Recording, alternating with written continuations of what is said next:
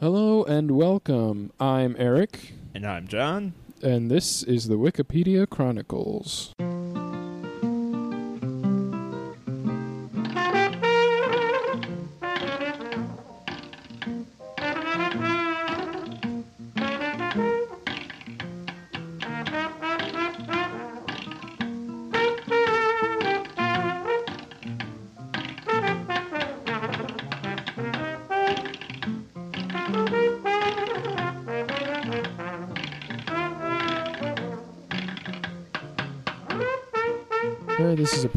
Podcast where we start with a random article, explore it, then follow the links and see where it takes us.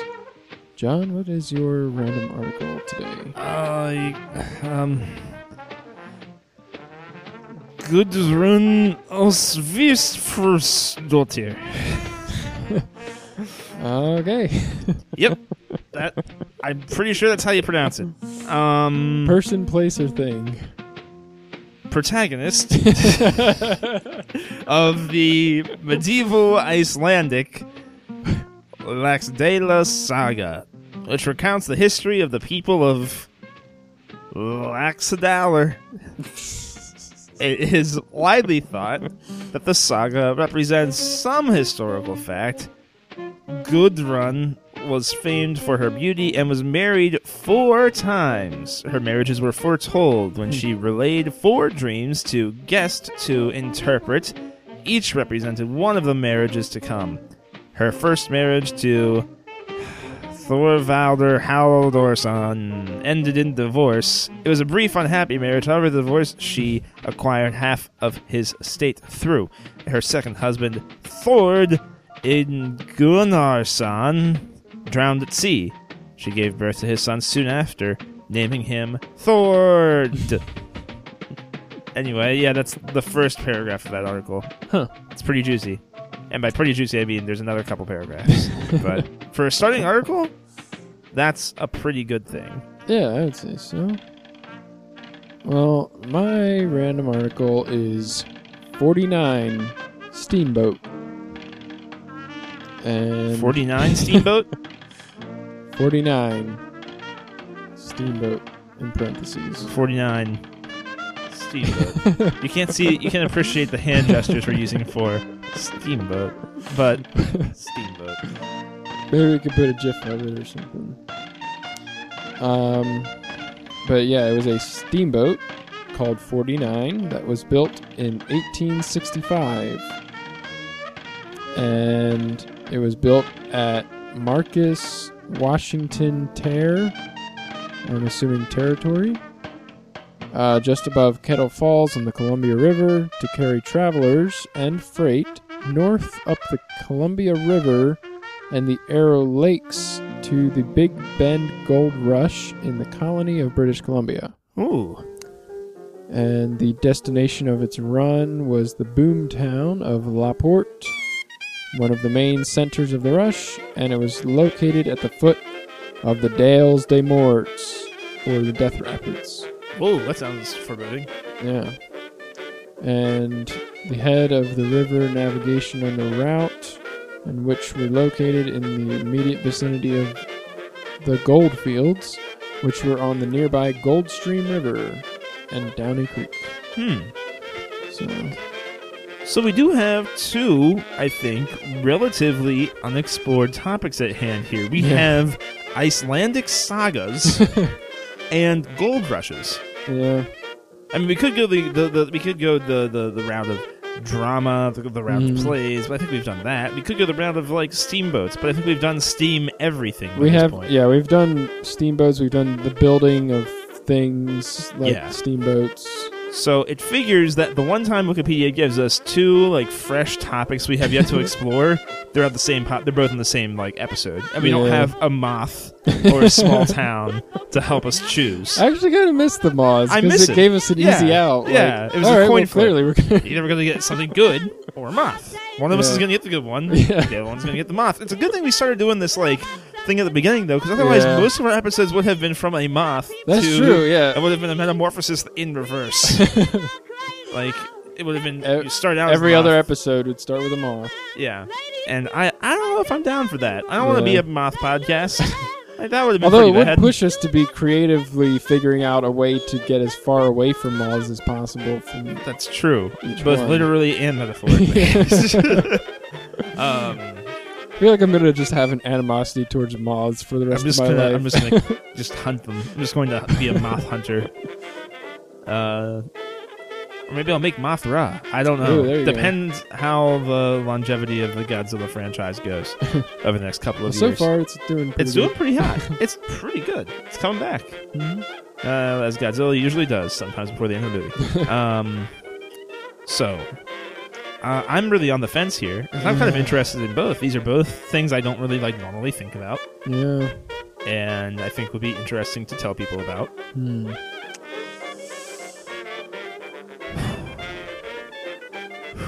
Hmm. You I actually do happen to have on my person one American quarter dollar. Ah. What we can do is a coin flip, which I have not mastered how to rig. I might add, because I know we had that in an episode before. Yeah. So I'm not I'm not going to break the system. This is going to be a genuine. I'm going to let it land, and we're going to call it as it lands. I'm not going to do the stupid thing where you, you pick it up and you're like, I don't like this result, and you flip it over and you put it on your hand the other way. No, gravity's deciding. My article has the word head in it that I can see clearly, so we'll say that my article, the 49, is heads. And Gudrun Osvifursdottir was pretty hot, which means I'm guessing she had a pretty nice tail. So she's tails. okay, All right. here we go. Logic. And begin.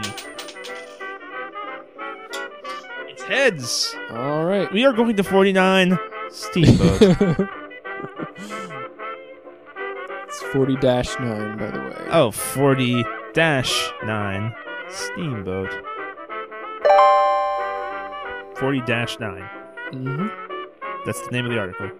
40 dash 40 hyphen 9 parentheses steamboat. The word 40 or the The word 40. the word 40. I was putting in the number 40. Ah, okay. the word 9 or the number the word. 40 dash 9 all spelled out. right. Steamboat. Okay. Yep. Don't know why I wasn't getting that. Like, as you said dash, it shouldn't have been my instinct to put the number 40 and the number 9. Like, that doesn't make sense. why Well- would I have done that? In your defense, there are, in naming these kinds of vessels and railroad, Mhm. you know, like Mhm. steam cars and that kind of thing, they do tend to pick really strange numbering systems. Yeah, it may be numeric, but that doesn't necessarily mean they're going to stick Yeah. to one stylization of Yeah. numeric code. Because I remember, yeah, that one time when we were talking about some kind of ships, there was all sorts Yeah. of weird, like 500 2 or like stuff like that. Yeah, and uh, and that's why I was thinking that. I think was all those uh, various destroyers you were talking about one time. Okay, so who's this dude? This would be Leonard White, who was captain of the 49. And he has a nice little chin beard going on. oh my gosh, this picture. It is a pretty. Oh man, if you. if you zoom in on it, what happens? Okay, so it's like it looks like somebody just, just drew, drew his mouth. Like the rest of the picture looks normal, and then all of a sudden you get to his mouth, and somebody just like took like a pencil and just was like, "Grr," like right across his face. It It's doesn't oh, they can't see the mouth very good. Let's, Let's go ahead and draw that. it in. like why? Yeah, deal, detail it with MS Paint. That's what they did. Just get the black line tool. Just get the line shape tool and No, the- drag. not even that. Get like the small one and try to color it in. Get the smatter Like- brush. Get the smatter brush and just smear. Get the one that looks his- like paint, smear it yeah, across his lips. paintbrush with a sponge tool. it's, it's the worst picture I've ever seen in my life. Okay, um, I don't know. if This picture's even from the 1800s, to be honest. I mean they did have some photography back then, but I feel like only important people had photos at first in like the 1860s. But in any case, uh, yeah, he's the he was the captain, right? Yep, he was Captain Leonard White, and um, in the first attempted run, In December 1865, they failed to reach La Porte due to heavy ice in the narrows between the Arrow Lakes. And it normally has a strong rapids like current. And the first successful runs were not until the following spring in 1866. And then when the gold rush ended, 49 was withdrawn for lack of clientele and Captain White gave free passage out of the Big Bend area for those who could not afford passage. And his last southbound run carried only three passengers. Wow. And then in 1871, it was brought back into service for the Canadian Pacific Railway Survey undertaken by Walter Moberly. Huh. So, So- it wasn't quite the end of its life. That would have been a shame. Yeah. I guess it uh it makes a lot more sense that it's called 49 now that I realize it has a connection to Gold Rush. Maybe, but Because I was it also was in service in 1865. so yeah, I get the idea, but maybe a little belated. yeah. I don't know. I feel like they should have gotten this thing going a lot earlier. Especially because it seems like they got it up and running like literally as the gold rush was about to stop. Yeah, it's like they, they get it up. They're like, all right, we're gonna get in in this Gold Rush action, and then it looks like not even a year after it finally made its first successful run, they Yeah, they decommissioned it. It was already done. I mean, it says here that uh, his first successful runs were in the spring of 1866, but we do know that by 1871, this ship was being used by um, the Canadian Pacific Railway for their survey. Whoa, whoa, okay. uh, okay, so I just hopped over to Google to figure out when the end of the gold rush was.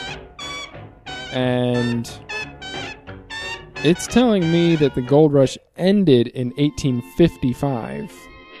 Wow, this guy was But- really late to the game with the steamboat. like, like he didn't even get. Did he not get the memo? Like, wh- what's going on? although this does say the California gold rush, but I feel like it's Ah. still. Well, it probably wasn't the entire way through. I mean, it, this, this is British Columbia, but at this point, people had stopped going to California, Yeah. but they really still wanted some gold. They wanted their chunk of change. They wanted a piece of the action. You know, they wanted their slice of the pie. yeah. But this thing was brought back into commission in 1871. right. So, So, that, it, it, had to have been. been. You know, out of commission for at least a year or two. Right. I would think. Not to mention, this 1865 date is definitely not when it started. He didn't make his first successful run till the spring of the following year, mind you. yeah. And that means that's pretty late because British Columbia ain't warm. it's north. Yeah. It's very north. So it is. I mean, there are parts of it that are Seattle like around Vancouver, but the rest of it, not so much. Okay, so from here, where do we want to go? We got, we got falls. We got lakes. We got Mm. British Columbia. We got the Death Rapids. or is it, the French like to call them, Dalles des Morts. Oh, I'm kind of feeling the Death Rapids. Death Rapids. Dallas Morts. Let's do it. Let's go see some Death Rapids. Oh, that's not cool. Dalles des Morts. Also known as Death Rapids in English, was a famously violent stretch of the Columbia River, upstream from Revelstoke, British Columbia, Canada, now submerged beneath the waters of Lake Revelstoke Reservoir. Okay. So they used to be there, but then the Dalles des Morts were no more. Hmm. So, hmm. Yeah. Then how could uh this boomtown of Laporte have been there? Ooh, well, we have to look at the chronology to All figure right, that let's, out. Let's figure this out. First, we'll start in 1817, figuring out how the Rapids got their name. Uh, basically, uh, a crew of Northwest Company voyagers lost their canoes and food during a traverse of the rapids, and they were forced to attempt the overland journey to Spokane House, with the only survivor being rescued by local native people after a harrowing survival ordeal and a confession of cannibalistic survival. Wow. Dalle de Mort. the French form originated with the NWC Voyagers in 1817, even when seven men were wrecked here and all their food was lost. They began walking along the river, hoping to reach Spokane House, the nearest establishment, over 300 miles away. High water forced them up into the almost impenetrable forest. One by one, they died, the survivors resorting to cannibalism. The last one was found by Indians on the shore of Upper Arrow Lake and was taken to Kettle Falls, whence he conducted to Spokane House. His story that he had killed his last companion in self defense was not believed, and he was dismissed from the NWC service, escaping more serious punishment owing to a lack of evidence against him. Hmm. That was a quote from Douglas of the Fir, a biography of David Douglas, botanist, by A.G. Harvey. Botanist. Yes. It's always the botanists. I don't know why. So just some botanist's biography. Happen to have this little excerpt about cannibalism in it. Whatever. Okay. Go ahead, Douglas of the Fir. Douglas Fir. So there's another account of this stuff here. It says a party of seven Nor'westers was sent back to Spokane House because they were too ill to traverse the Rocky Mountains with the rest of the party. Their canoes and provisions were lost at the rapids here. Without supplies, they proceeded on foot very slowly, and as they were weak and only had water for sustenance, there being no berries at that time of year, on the third day, the first man died, and his remains were eventually eaten by the survivors. This continued until only two men were left Lapierre and Dubois. Only Lapierre was found alive, and he maintained that Dubois had attempted to kill him, but he had succeeded in overpowering and killing him in self defense. And Lapierre's story was doubted, but he couldn't be convicted on the evidence. And- Given that they all ate each other, doesn't that kind of like make his story a little more believable? The last two guys who haven't been dead and eaten. Yeah. I don't know. I wonder if this is a movie it's anywhere. I think it's called The Grey. It stars Liam Neeson. Except the rapids are in the air. And in 1838, the namesake became more solidified when another, even greater tragedy befell the York Factory Express of the Hudson's Bay Company, an annual shipment of goods, books, personnel, and mail between York Factory and Fort Vancouver, a tradition that had continued an earlier annual journey by Northwest Company staff from Fort George to Fort William on Lake Superior.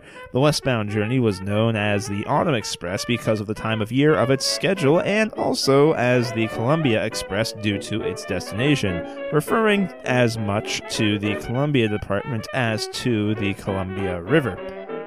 The 1838 Express had had a difficult journey from Fort Edmonton, and the party contained an unruly upper crust greenhorn. What? who had, had eloped with one of the daughters of HBC Governor Simpson, who, during an ill advised transit of the rapids, panicked and he jumped from the canoe with his wife in his arms, upsetting the canoe in the process and resulting in the death of all but one who had been aboard, Good including going, Governor Simpson. including himself and his wife, but sparing Matsuki, a native woman in the party who had lost her child in the journey via Athabasca Pass.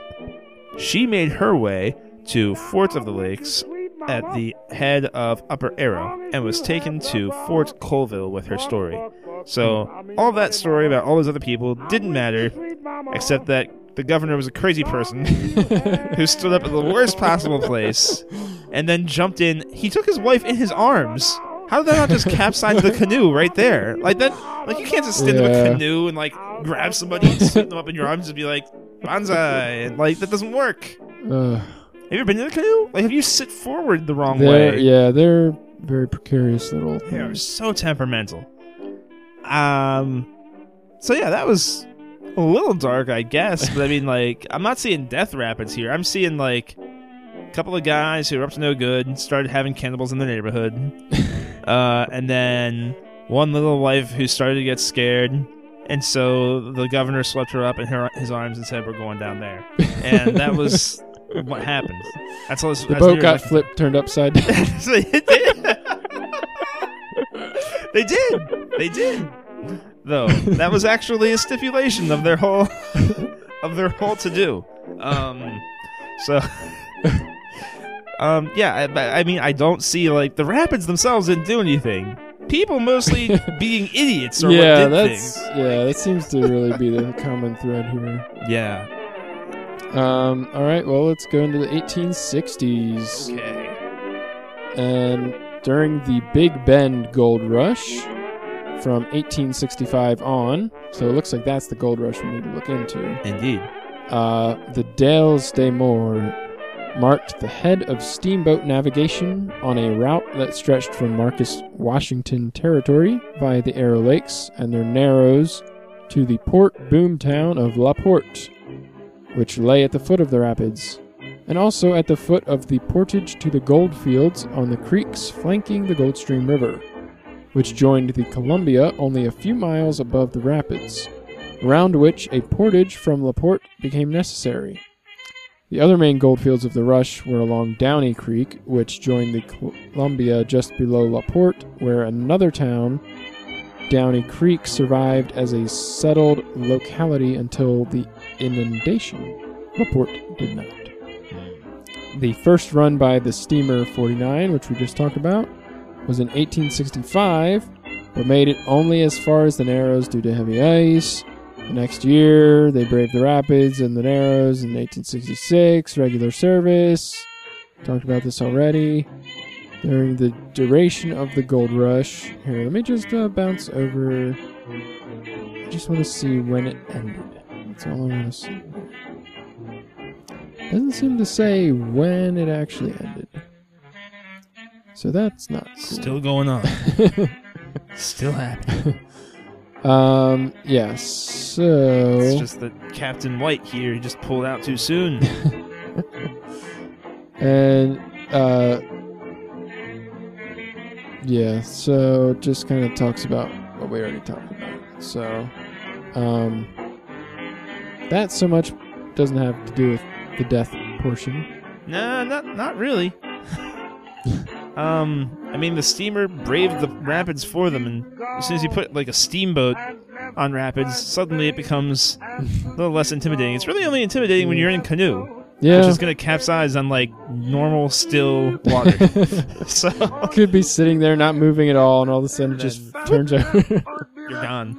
Um, so yeah, the name was originally formally registered in English as Death Rapids in 1939, but then it was rescinded in 1986 upon the inundation of the site by the reservoir.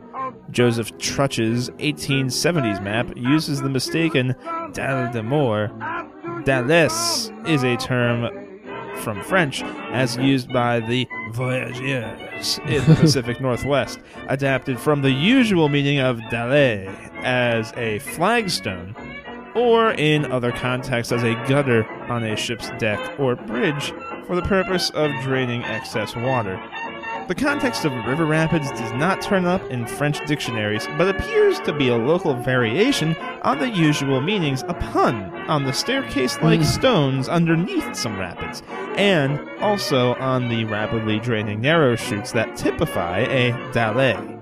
In the case of Dalles des Morts, the pun carries the extra weight of gravestone, as that is the usual meaning of the phrase in French. Ah.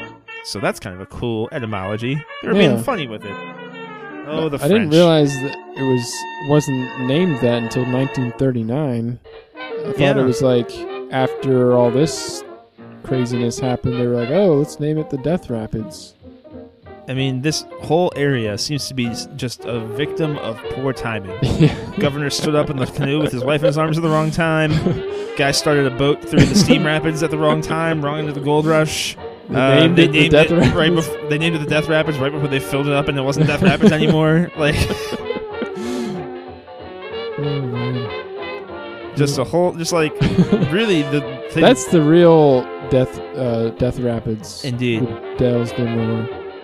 Time makes fools of them all. all right. I'm kind of interested in. I guess I don't have a link to this guy. Which guy? The guy Governor that- the- HBC who jumped off of his off of his perfectly normal and safe and not capsized boat with his wife in his arms because he could. Him too, but also this guy that ate everybody. The lone survivor of. Uh, They really don't have a whole lot of details about him, do they? Like they just, they tell you his name was uh what? He's Lapierre, right? Uh, yeah. Yeah, Dubois didn't make the journey, but the La, La- Lapierre was the last survivor. yeah. I mean, there are citations here uh, of sources about Hmm. this. Um, Yeah, they don't really have any links to these events. No. Or, or the people. no, they do not. Which is unfortunate because it's a really cool story. Yeah. It'd be nice to be able to, you know, see what they're talking about. I don't know. Huh. Well, let me see. Just because there's not a link doesn't mean that an article does not exist. Oh, ho, ho, ho. Now you're thinking, Hmm. hmm. As it would turn out, Wikipedia is actually a pretty good source for information when there is information to be had. I mean, to be fair, these stories, while fascinating in and of themselves, are very brief. They're also very non-specific. I mean, Lapierre, we don't even know this guy's first name. Lapierre could be That's any true. French bloke. Like, it literally is like Smith. Like, they're just calling this guy Smith. There's the guy. There was two guys. There's Smith and Martin, and and Martin was gonna kill Smith, but you know, Smith killed him instead. And you know it's interesting? Hmm. The uh, citation to the story uh, takes you to a link that is no longer active. Well, that's all, folks. so maybe this story. citation needed. Yeah, we should probably revise that. Okay, so from here, since we can't do anything about the story from 1817, as it would seem, we have some options open to us. A bunch of Canadian companies, which you know I don't That's really know true. anything about. I really know very little about Canadian history. Mhm. Um, and then there's also, of course, the gold rush around which we can discernibly say it doesn't have an end date, but we don't know much else about it. Well, maybe we should, you know, stay on the gold rush train. See what's So- up. There's no train. Stay on the steamboat. Yeah. Doing Is it- boats today. I mean, it's only gonna last for another year or so. So That's uh, true. Get on it while we can. Gotta ride while it's there. All right, Big Bend Gold Rush. It Just says gold rush on the upper Columbia River in the colony of British Columbia, which is now a Canadian province, in the mid 1860s. So, yeah, I mean, it says mid 1860s, so I'm thinking it probably was 1866 when it ended. Yep, yep, it was 1866 when the first successful run happened, and, And after that- 1866 when the last one happened. I, I feel like it was like their first failed run in 1865. Mm-hmm. And they're like, ah, okay, we'll try again in spring. Then we'll have something going. Yeah, they, yeah, they totally. finally get their first accomplishment in the spring of 1866, and then it immediately No. fizzles out, and they're like, "Ah, "I missed it." Shoot. Dang it. and yeah, that's that's exactly what happens too. Um, so the Goldfields themselves, uh, they're, they're on the tributaries of the Columbia River in an area known as the Big Bend country, which is named for a huge hairpin bend, uh, a few hundred miles long Hmm. in eastern British Columbia, formed by the Columbia as it curves around the Selkirk Mountains from the river's source to the southeast in the Rocky Mountain Trench and turns southwards towards the Arrow Lakes and eventually toward the United States. That's a long, long bend. That is a huge bend, especially for being a hairpin turn too. Yeah. Like, like literally just. That's, yeah. I mean, that's a, that's a like, I don't know. Would you say the distance from here to like New York About or, or longer? it's more longer. Than that. There's fewer than hundred. It'd be like the end of New York State, Yeah. probably. Yeah, like going north into like Connecticut, Yeah. probably where you'd be by the time you got there, and that's the bend. That's just Yeah, like, yeah. that's just the bend. hmm That's incredible. Um, but I mean, at the very least, it was accessible by water. If it was carved out by the Columbia River, at least you Yeah. could get in the Columbia River and be like, oh, okay, well, we're there. Good. Uh, so that must have made it a little bit easier to get to yeah. than some things. Uh, the main finds of gold were in the middle of the southward leg of the river's journey out of the Big Bend proper, where the towns of Mica Creek and Big Bend marked the northward focus of the rush. The main part of the rush was nearer to the Arrow, Arrow Lakes, on creeks tributary to the Gold Stream River and Downey Creek, which lay respectively immediately above and below the famous Dalles des Morts of the Columbia, which had been the scene of horrendous tragedies twice.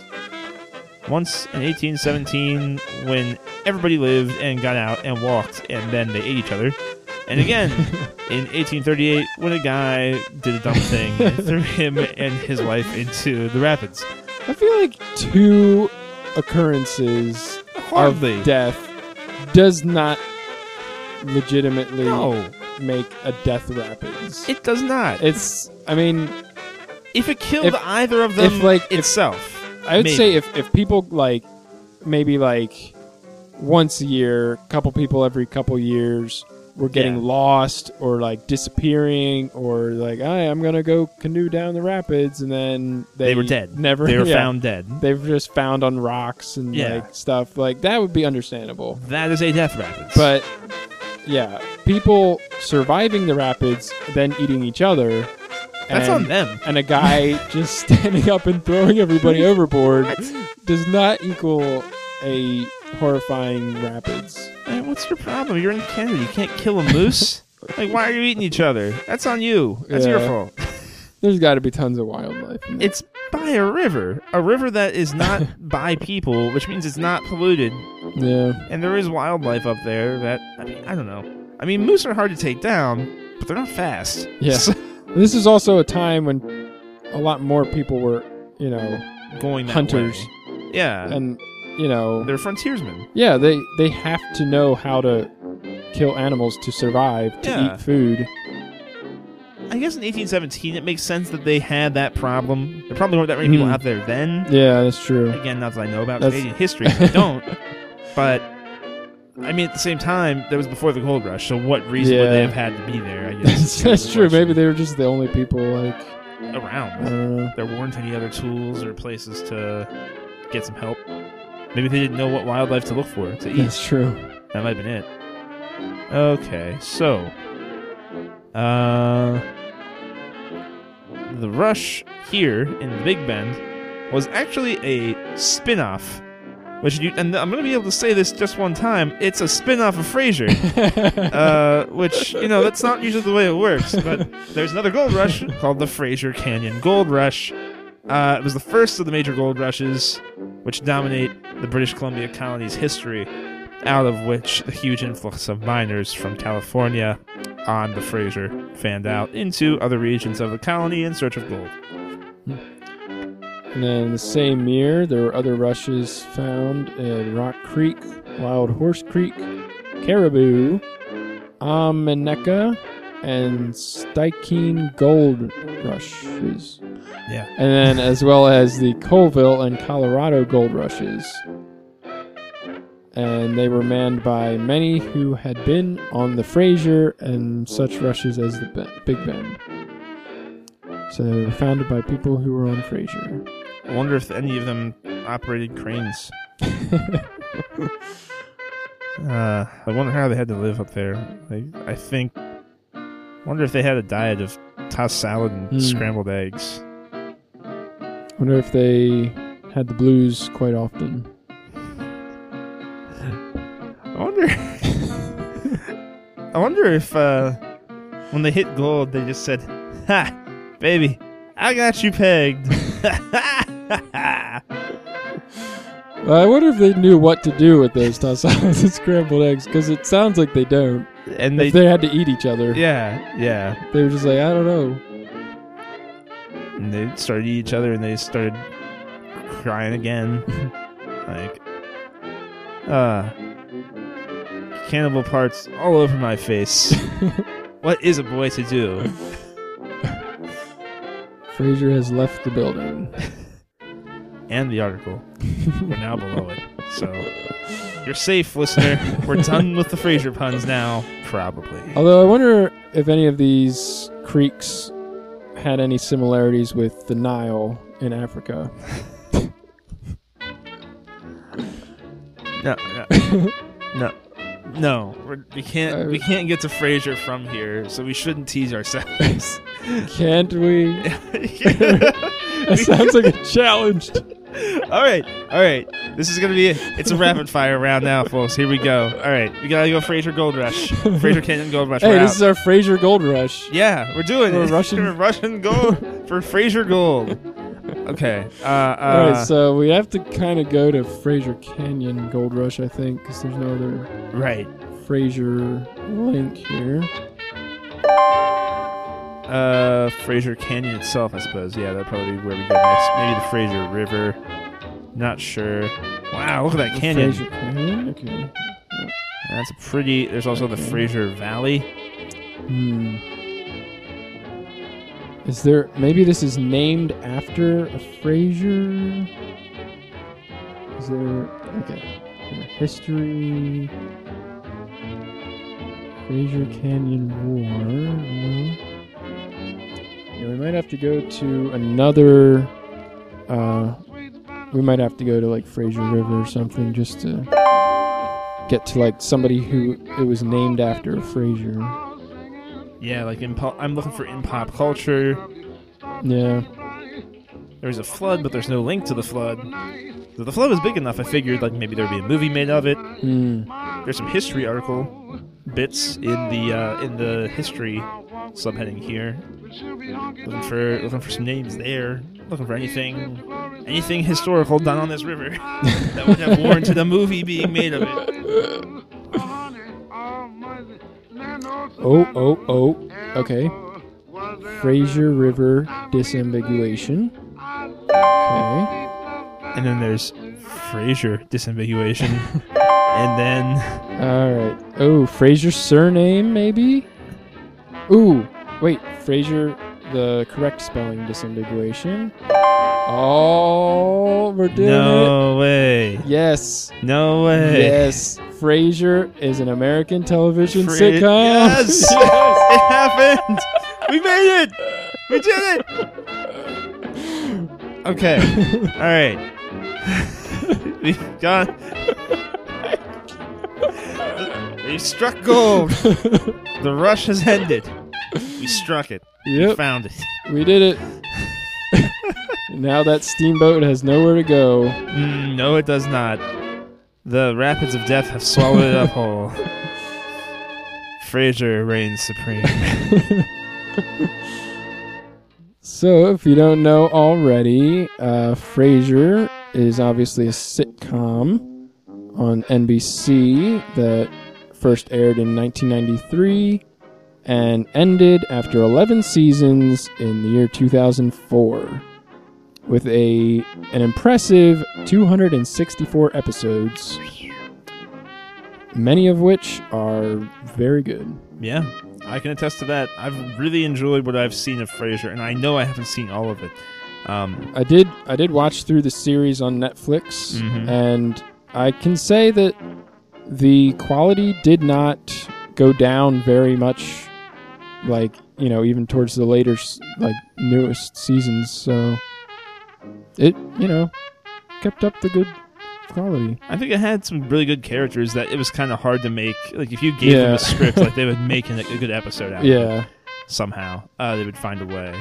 Uh, the series was, of course, a spin off of the hit comedy from the 80s, Cheers, uh, continuing the story of one of the characters from that show, Frasier Crane, who was a psychiatrist, as Hmm. he returned home to Seattle to start building a new life. Frasier stars Kelsey Grammer, David Hyde Pierce, John Mahoney, Jane Leeves, Peri Gilpin, and Moose slash Enzo. what? what is that last one, Eric? Do you know who played what Moose slash Enzo did? Well, with a link hover, it reveals Oh, The dog. of course, it's the dog. It's Eddie. It's Eddie. Uh, I loved Eddie. Eddie was Yeah. a great dog.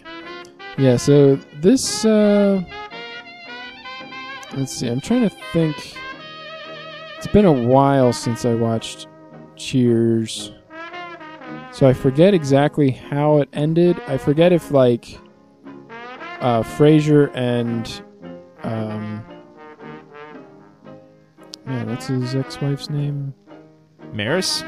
No, that's no, Niles. That's Niles' ex-wife. Uh, let's see. Uh, Uh, wow. Okay. um, characters, characters. Where's the characters list? um, oh, ex-wife Lilith. There we go. Okay. Yeah. I, I can't remember if Cheers ended with him and Lilith like being married and being happy, or if it kind of ended with them like getting divorced or about to get divorced or something. I feel like that was the reason why he, he does mention that he is moving back to Seattle. I forget why too, but I have a Hmm. feeling it's probably because they got divorced in Boston, so they're so he's done there, so he's Yeah. leaving, uh, and goes to Seattle instead. Yeah, but this this show is just rife with great characters that ve- play very well against each other, and like even in some of their similarities, they're still very different. You know, like Niles Yeah. and Frasier are, you know, both very upper crust. You Mhm. know, kind of stuck up people. Oh yeah, But at the same time, they're both very different people Mhm. you know. But yeah, Frasier works at a radio station where he's a call-in psychiatrist, and um, oh, one thing is that whenever they would have a caller on his radio show, it is some famous person who they did didn't credit in the episode or anything. Hmm. Um, but then at the end of each season, they would show pictures of all the celebrity callers that they had on. Oh, I never put. I never knew that was at the end of each season. Yep. they did that. Wow. Okay. And yep, the end of each season they have that little slideshow showing that. But even though I know that all of the callers are like celebrities, every time I watch the show, I forget to like try to pay attention and be like, "All right, so who's this one?" I always just kind of watch it and then I'm like, "Ah, crap, I didn't even think about it." yeah, you can always you can kind of pick some of them out though. Like some yeah, some of them have very distinctive voices. distinctive voices. I forget what some of them are though. Like I know that there were some really notable ones. I, I'm pretty sure. Uh, well, here's a list of some of the celebrities that had called in during the season.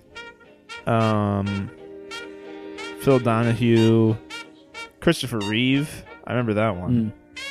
Mm. Uh, Freddie Prinze Jr. Yeah. I feel like there's some people who are more relevant Well, now than they were. Yeah, there was then. also um, I know Elijah Wood called in Yeah. once. when he was a kid. Yeah, when he was like a little kid.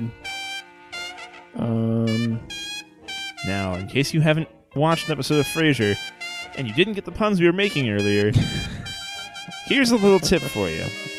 In the credits, there's the show's theme song. It's called Tossed Salads and Scrambled Eggs. It's sung by Kelsey Grammer, who plays Frasier himself, and it's played over the closing credits of each episode. Composer Bruce Miller, who had also composed for the comedy uh, that Tony Shalhoub got his start in, uh, Wings, was asked to avoid explicitly mentioning any subjects related to the show, such as radio or psychiatry. that's got to be a fun note to Yeah. get when you're. It's like, all right, cannot mention anything about the show. Make it somewhat relevant to the show. Yeah. Okay. Uh, cool. Well, I am creative, I guess. I'll figure that out. Uh, after Miller finished the music, lyricist Darryl Phinnessee uh, suggested the title as they were things that were like Frasier Crane's patients mixed up, quote unquote. The lyrics indirectly refer to Crane's radio show, I Hear the Blues a Callin', like for example, refers to troubled listeners who call the show. Grammer recorded several variations of the final spoken line of the theme, which were alternated between for each episode. Other than season finales, a short silent scene appears with the credits and song, which the actors performed without written dialogue based on the scriptwriter's suggestion. I always remember those post credit scenes. Yeah. They were always really enjoyable. They're really fun. Yeah, that's a nice little capper. Yeah, and the um, opening title card, they don't actually have opening credits or anything. It's just a little drawing of the Seattle skyline that changes with each season. And it has just a little kind of piano medley. About five seconds long. They had a couple different variations on it, like Eric said, for each season. Some had windows lighting up, some had rain clouds appearing, some had a helicopter lifting off. That was always one of my favorite things, was like trying to identify what season it was just from the title card, because Yeah. you could. Yeah. But they just made enough of a change to it, you'd be like, oh, it's that season. Okay. It's this far along. Cool. Uh, which was kind of kind of a neat thing. They were just hmm uh, Frasier in a lot of ways was all about like subtlety and humor. It wasn't Yeah. dry humor, but it was like very. It was apparent, and the themes were there, but they were just like they were muted somewhat. Yeah. But I enjoyed that. It was kind of nice. wasn't very in your face, Yeah. With the exception of Kirstie Alley. All the surviving main regular cast members of Cheers made appearances on Frasier, but Bebe Neuwirth, played by Lilith Sternin, was Other the only around. one. Huh? Or wait. What? What? Wait, what? What am I saying? What? Under relationship to No, no, no. Cheers. What? Bebe Neuwirth is the actress. right. So She was playing Lilith Sternin. You had it the other way around. I was reading it as is Oh, okay. in a sentence. yeah, Bebe Neuwirth is parentheses Lilith Sternin, yeah. and that Lilith Sternin was the only one to become a recurring character. Right. Uh, some cast members of Frasier had appeared previously in minor roles on Cheers. Um, interestingly, in the episode "Do Not Forsake Me, Oh My Postman," uh, in 1992, John Mahoney, who would later be Frasier's dad, uh, played Cy Flembeck, an over-the-hill advertising executive hired by Rebecca to write a jingle for the bar. In it, Grammer and Mahoney exchanged a few lines. So that's kind of a weird, yeah. weird crossover, but it's almost a British crossover. like in Britain, you kind of understand, like, oh, there's a finite amount of British actors yeah. who do this profession. There's not many from to pull from, so they resort to using the same people. In America, it's just kind of like you couldn't find another old dude who wanted to. Are you sure? All right. and I think, if I remember correctly, they aren't that far apart in age. Anyway, let's see. Really? Kelsey Grammer, born 1955. John Mahoney, born 1940.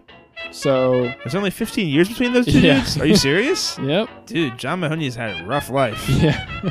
Yikes. I mean, Kelsey Grammer has too. We should actually go to Kelsey Grammer because Yeah. his life is messed up. yeah, he has really been through some rough times. As much as I want to go from 49 Steamboat to Frasier, Well, we shouldn't end on Frasier no. so that the listeners will be on the edge of their seat trying to figure out if we actually made it to Frasier or not. That's true because that's the giveaway. It's a spoiler. Yeah. I mean, like this is too because we're talking about it in the middle of the show, but Well, by the end, they you already know now. Yeah, they already Yeah. know. Okay. So, what we want to do is go to Kelsey Grammer, talk a little bit about. Let's put a little grammar behind that, Kelsey. Where's the link to him? There it is. Got it. Okay. Now, as you know, Kelsey Grammer is an actor, a voice actor, and a comedian. However, he's also a producer, director, writer, singer, and activist. And little known fact, his first name is Alan. Alan Kelsey Grammer. Alan Kelsey Grammer. Born in the U.S. Virgin Islands, he has been married four times and has six children. So he was born to Sally and Frank Allen Grammer Jr. And um, his father was a musician and owner of a coffee shop, and also a bar and grill called Greer's Place. And he had a younger sister named Karen Elisa uh, Grammer, who was less than two years younger and he was two years old when his parents divorced. And then he attended Pinecrest School, which was a private preparatory school in Fort Lauderdale, Florida. So that's kind of his priming for the role of Frasier. And later he spent two years at the Juilliard School. Then in 1968, Grammer met Fontainebleau, Miami Beach Hotel heir Ben Novak Jr. at the Pinecrest School, and they remained friends for 40 years until Novak was murdered by his wife, Marcy Novak. Which is just the That, beginning. oh, yeah. We're just scratching the surface on that that. is that, that's one of the lesser incidents Mhm. in his life. Because he's on the fringe of that one. Yeah. Now, he had a three year internship with the Old Globe Theater in the late 70s before a stint at the Guthrie Theater in the 80s in Minneapolis, Minnesota. He made his Broadway debut in 1981 as Lennox in Macbeth, uh, taking the lead role when Philip Anglim withdrew after receiving negative reviews. Grammer then played Michael Cassio in the Broadway revival of Othello with James Earl Jones and Christopher Plummer. In 1983, he performed in the demo of Stephen Sondheim's uh, and James Lapine's production of Sunday in the Park with George, starring Mandy Patinkin. In 2000, Grammer again played Macbeth on Broadway in a production that closed after only 10 days. Uh, so, in uh, television, he started out in the 80s when he portrayed Stephen Smith in the NBC miniseries Kennedy, which eventually led to his career as Dr. Frasier Crane in both Cheers and Frasier. Since that time, he has also frequently guest starred on The Simpsons as a character known as Sideshow Bob, uh, as well as uh, trying several other shows with varying degrees of success. In 2007, Grammer starred with Patricia Heaton in an American sitcom called Back to You, which was canceled by Fox after the first season. His next attempt was ABC's Hank, and that fared even worse. It was canceled after only five episodes had aired. Grammer later commented, Honestly, it just wasn't very funny. uh, and 20- Unfortunately, it wasn't um, Hank as in the Beast from X Men. no, which would have been Would, would have been very a funny. much more a much more entertaining show. yes. Uh, in 2011 and 12, Grammer starred in the Starz drama Boss. Uh, it was his first dramatic TV series, and he won uh, the award for Best Actor in a Television Series Drama at the 2012 Golden Globes. The show ran for 18 episodes over two seasons. And finally, Grammer played a villain in Paramount's Transformers movie's fourth installment, Transformers Age of Extinction, starring Mark Wahlberg. He's also guest starred as the Angel of Death on Medium and Captain Morgan Bateson in the Star Trek Next Generation episode Cause and Effect. Um, now for his personal life, because this is the meat. That's why I was kind of like skimming through Yeah. that just to get through it. Because this, this, Oof. yeah. All right. So, Grammer has been married four times, and you already heard that. Um, and his first marriage was to dance instructor Doreen Alderman, lasted from 1982 to 1990. Although they were separated for the last six years of that period, so over well over half of that time. And they have one daughter named Spencer Grammer, who is an actress on the CBS daytime soap opera As the World Turns, the family show, ABC family show Greek, and the adult swim animated comedy Rick and Morty. Oh, whoa! I didn't know that was her.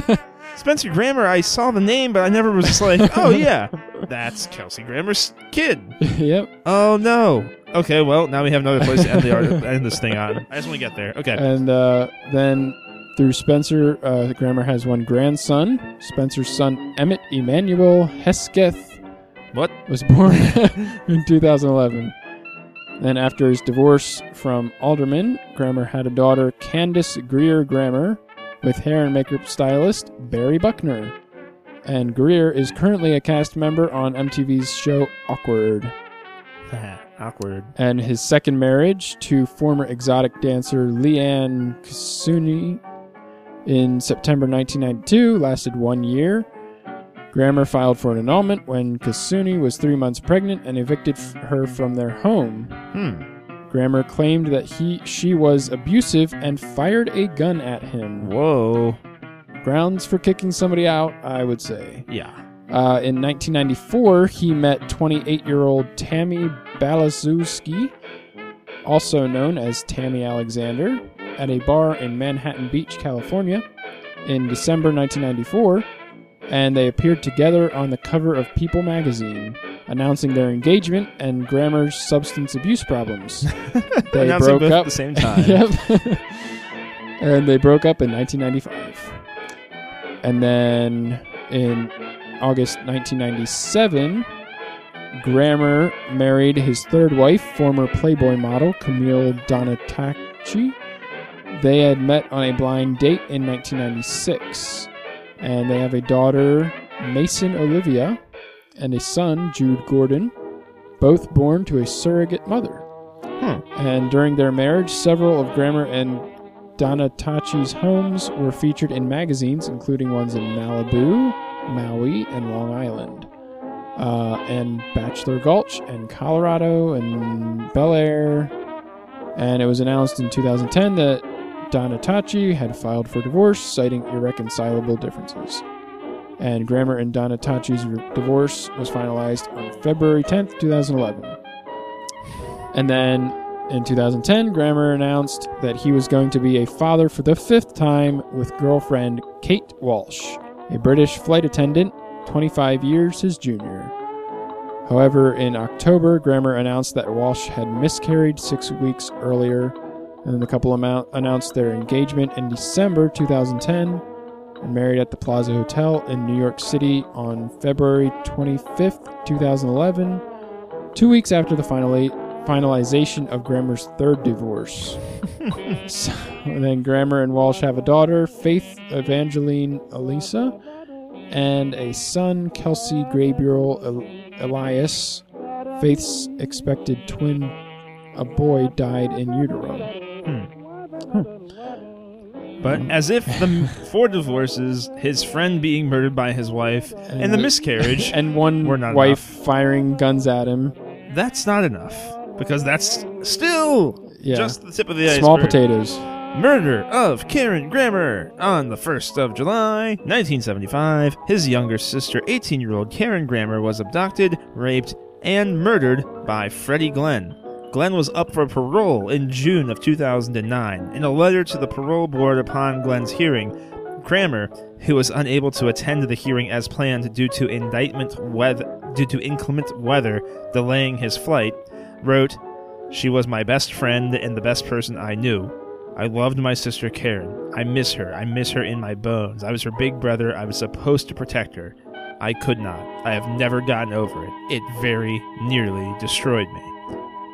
In an interview with Oprah Winfrey, he stated he could not forgive he could, that he could forgive the man if he would at least take responsibility for the crime, as they all continue to say they had no involvement. In the same interview, he expressed his loss of faith for a few years after Karen's passing. Grammer subsequently has forgiven Glenn. His daughter, Spencer Karen Grammer, was named in part for her aunt. Hmm. But, while that's said, in 1998, Grammer filed a lawsuit against Internet Entertainment Group, which Grammer claimed had stolen from his home a video of him having sex with a woman. Uh, the Internet Entertainment Group countersued Grammer, denying it was in possession of such a tape, and Grammer's suit was eventually dropped. IEG president Seth Warshavsky later said, We have been presented with another Kelsey Grammer tape, but we have no plans to air it. We are still evaluating it at this time. Grammer later reflected, Whether or not you're a celebrity, even if you're just an old slob with a video camera, you don't realize you shouldn't do it. so you throw the tape in the back of a dark closet until your old girlfriend remembers it's there because you're famous now and she's not. But if you're not prepared to do the time, don't do the crime. but that's not all, folks. Here we go. sir. All right, so substance abuse and legal issues. Grammer has a history of as a frequent abuser of alcohol, and in 1988, Grammer was arrested for drunk driving and cocaine possession and sentenced to 30 days in jail. And in August 1990, Grammer was arrested again for cocaine possession and was sentenced to three years probation fined $500 and required to perf- perform 300 hours of community service. In January 1991, Grammer was given an additional two years probation for violating his original probation through additional cocaine use. And the cast and producers of both Frasier and Cheers held interventions to attempt to help him. Grammer's personal problems affected his work. Co star Bebe Neuwirth and writer Ken Levine cited delays with rehearsals and filming due to his erratic behavior. And then writer Dan O'Shannon recalled, however, that, quote, he would ooze into the studio, his life all out of sorts. Jimmy would say action, and he would snap into Frasier and expound in this very er- erudite dialogue and be pitch perfect.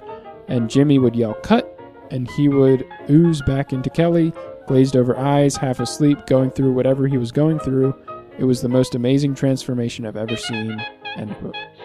In 1995, Grammer was sued by ex-girlfriend Sirlette Lame for defamation of character and invasion of privacy over content he included in his autobiography so far. That was the name of the biography. Yeah. In September 1996, he crashed his Dodge Viper while intoxicated and subsequently checked into the Betty Ford Center for 30 days. And then in 2008, Bradley Blakeman, a former aide to George W. Bush, filed a copyright lawsuit in federal court on Long Island over Grammer's movie Swing Vote, claiming that parts of its plot and marketing had been stolen from him.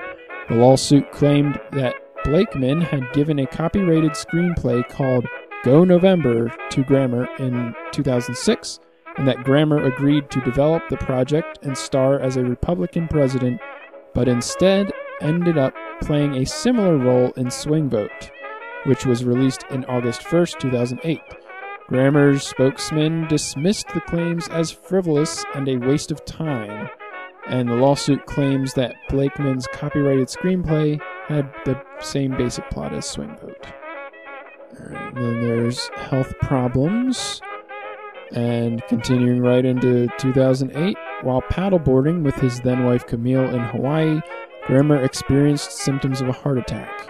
After being hospitalized, it was confirmed that he had experienced a heart attack, and he was released in June of the same year and was said to be resting comfortably at his Hawaiian residence.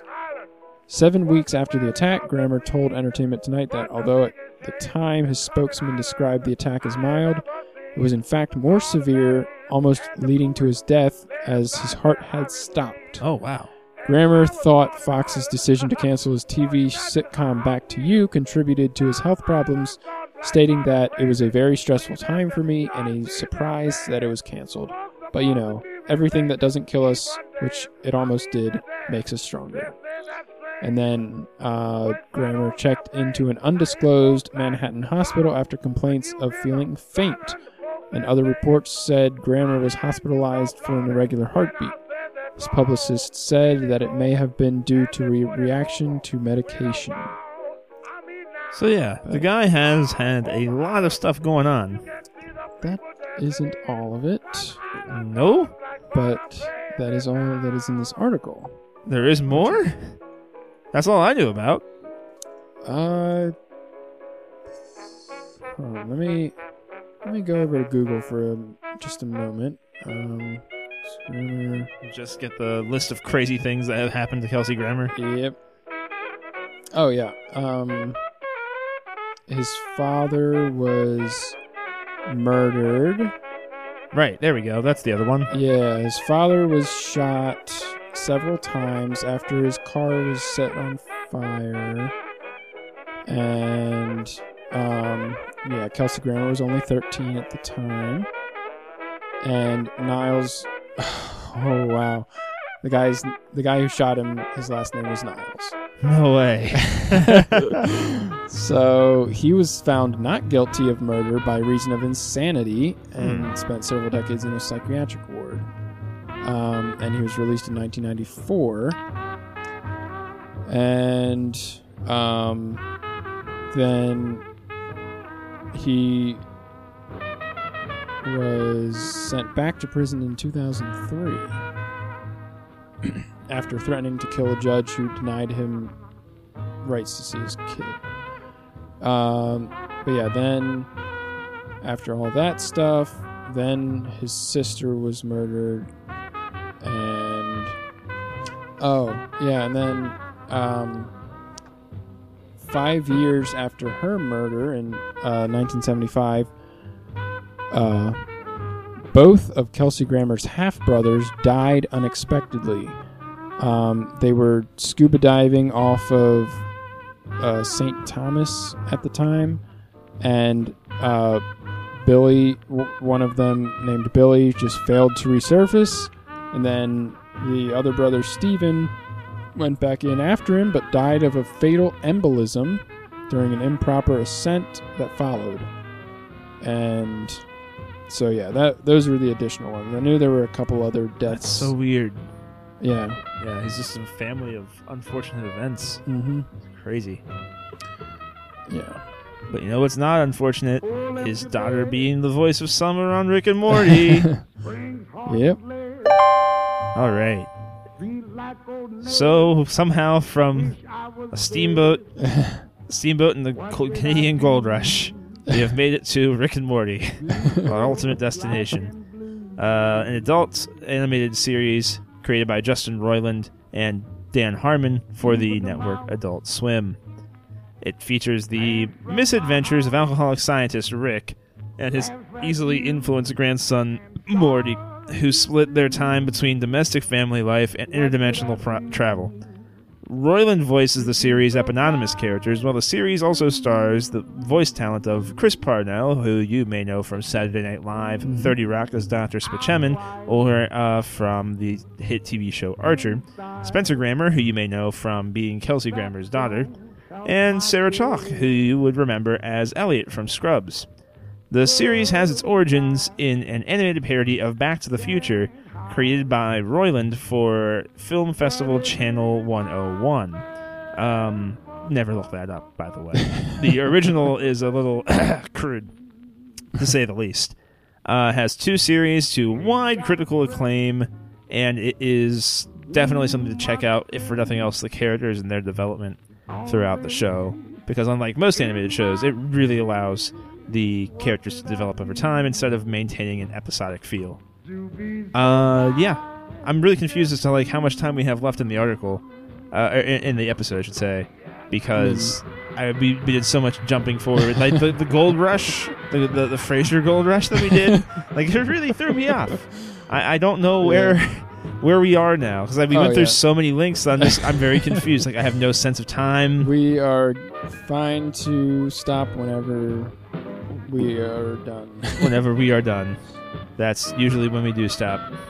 we are, yeah, we are good on the amount of time we have talked for. Uh, We've done it. We've gone the whole time. Very much so. Very much so. More than enough so. Is what the impression I'm getting here. Okay. All right. Okay. I, I- won't ramble about Rick and Morty. We can we can just kind of end it there. Yeah. We made it. We Check can, it out. We can title the episode that. So there we go. Yeah. 49 Steamboat to Rick and Morty. That's a fine episode. indeed. what a good title. Uh, we made it. We Man. made it, and we got we got Fraser in the mix too. Yep. Oh wow. Oh man. Uh, That was a race. I can't believe that actually worked. Yeah. I- it's those disambiguations, man. You, they, Yeah. they take you places you never think Mhm. you're going to be able to go. And it's always see also, see also, see also until you finally just morph something into what you want. Yep. It's crazy. That's how you do it. Yep.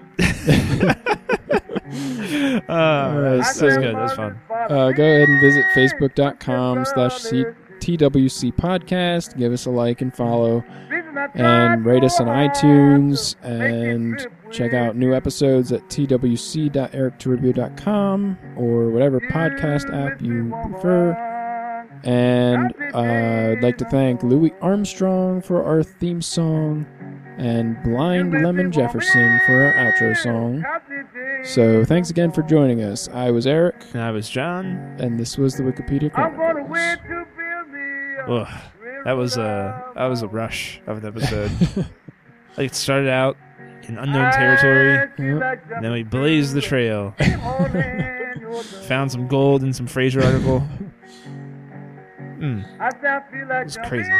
crazy. Mhm. The way that Wikipedia can just morph into what you need it to be. Hardly predict Nope. where, where the river is going to take you. It could take you uh, like around the next bend, or it could take you hundreds of miles around a hairpin turn. You'll never, you'll never see it coming. I do love the Fraser Gold Rush portion as far as links go because there's Fraser Canyon Gold Rush, Fraser Canyon, Fraser River, Fraser River disambiguation, Fraser. Fraser disambiguation, Fraser. it's just Fraser, Fraser, Fraser, Fraser, Fraser, Fraser. It's amazing. It's the best. Ah, okay. Good episode. Good stuff. Yeah. I want to show you women with jealous love has gone. Cause a man like me, he went away from home. Girl, if you don't want me, why don't you let me know? I said, if you don't want me, mama, let me know. Drugging me mad, was and hot, me nowhere to go.